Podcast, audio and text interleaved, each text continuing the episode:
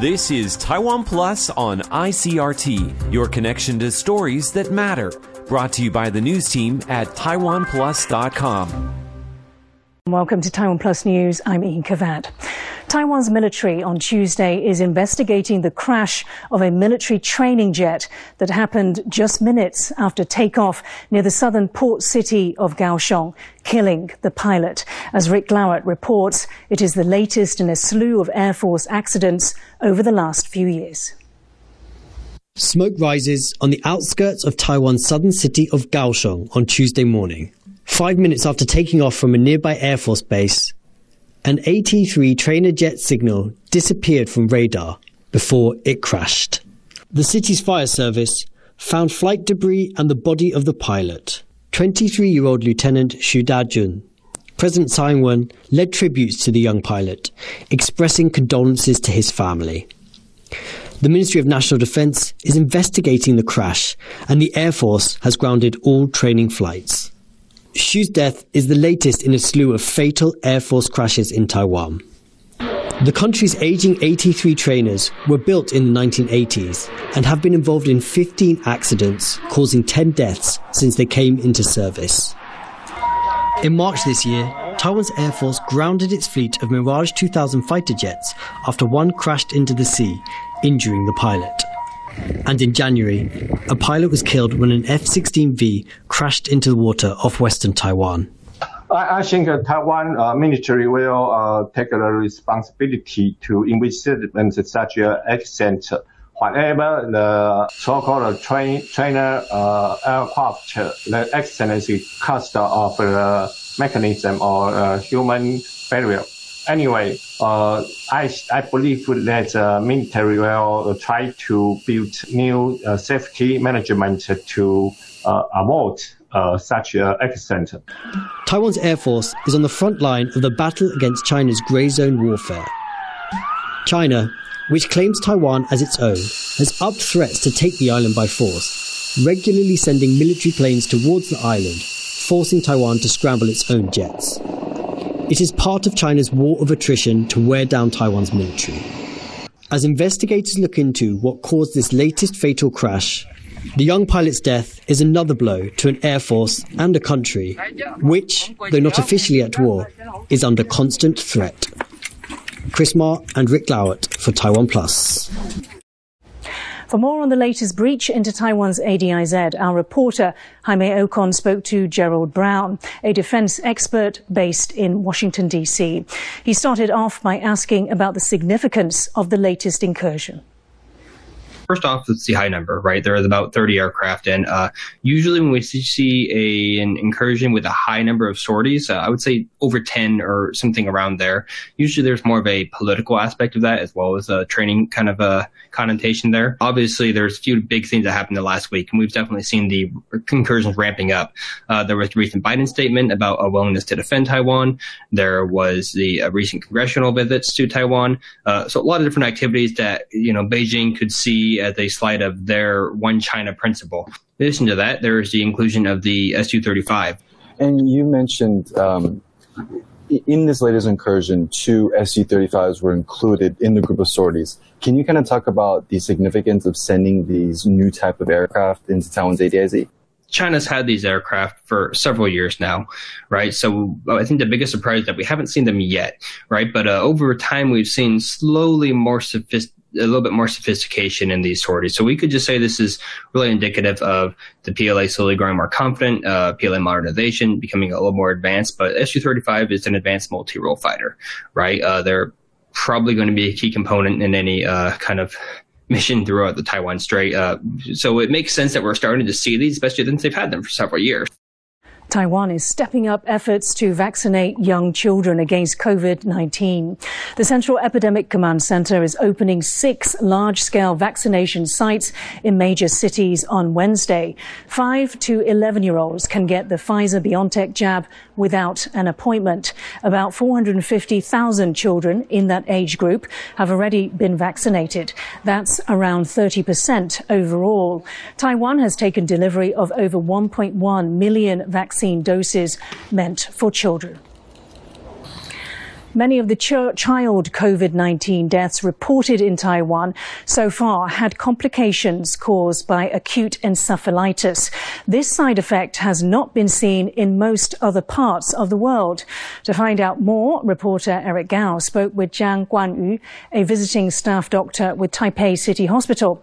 He began by asking Jiang what's behind the encephalitis in the global experience, uh, it's a really uh, rare cases. But however, it's seemingly higher in Taiwan.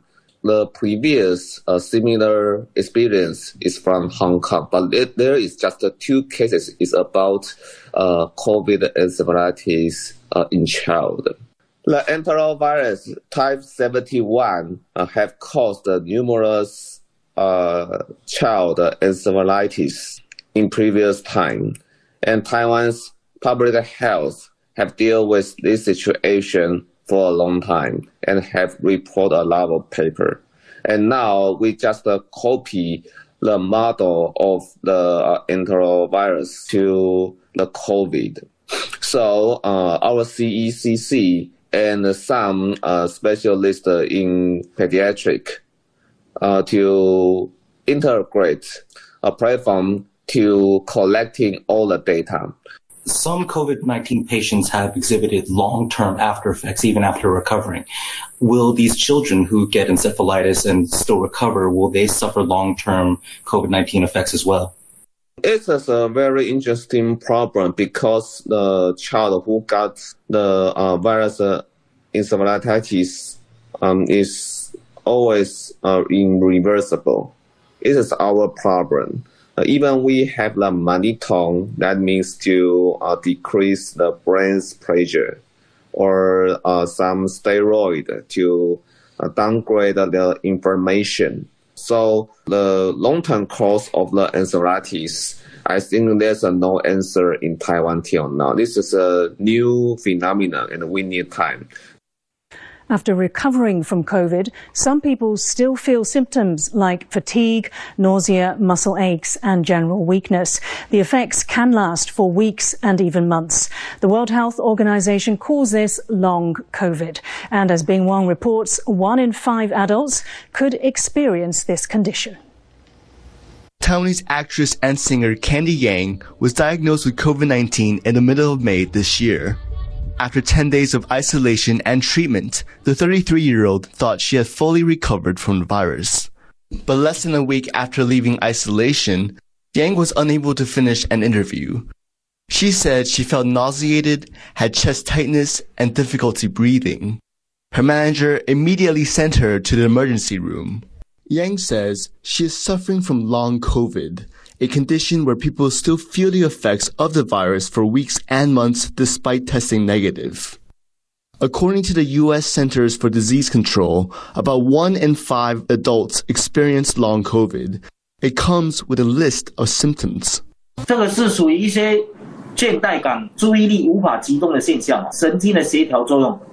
那这个都是属于大脑的这些功能啊，都会暂时受影响。 People with long COVID have also reported migraines, muscle aches, and difficulty breathing. For the past two years, the global focus has been on saving lives and vaccinations. But as the pandemic enters its final phase, it seems those who've had COVID-19 may have to deal with its effects long after they've defeated the virus. Patrick Chen and Bing Wang for Taiwan Plus. A previously unannounced U.S. delegation led by Senator Tammy Duckworth has arrived in Taiwan and met with President Tsai Ing-wen. Um, I am so pleased to be here to again reiterate that the United States stands with Taiwan and you will not stand alone. It is more than just about military, it's also about the economy. The visit comes shortly after Joe Biden's trip to Asia, during which the US president launched the Indo-Pacific Economic Framework. Taiwan is not included in that plan, and this congressional visit is being seen as a show of Washington's continued commitment to Taipei. The delegation will meet with Taiwanese security, economic, and trade officials before leaving on Wednesday. Animal welfare activists are calling for an end to the practice of giving away animals as prizes or gifts in Taiwan's night markets. Ryan Ho Kilpatrick has the story. Elsewhere in the world, you can expect to win stuffed animals at fairground games. But in Taiwan's night markets, real live animals are often the prize. A matter of concern for animal rights groups and conservationists Also for sale, these small animals are often weaned from their mothers too early, weakened by malnourishment, and kept in cramped, unsanitary conditions. And they can die suddenly if left with people who are unprepared to care for them properly. But some animal lovers say more should be done than just encouraging potential night market buyers to think twice.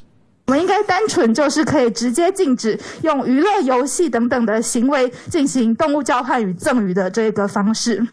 For many here, taking home a new pet from a night market is a fond childhood memory. But animal rights groups are pushing for the government to put an end to it, calling it a cruel practice that teaches children the wrong lessons about responsibility and caring for another life. Piper Yo and Ryan Ho Kilpatrick for Taiwan Plus. Thank you for watching Taiwan Plus News. I'm Ian Kavat. For more stories from Taiwan and around the world, please download the Taiwan Plus app. Stay safe and see you next time.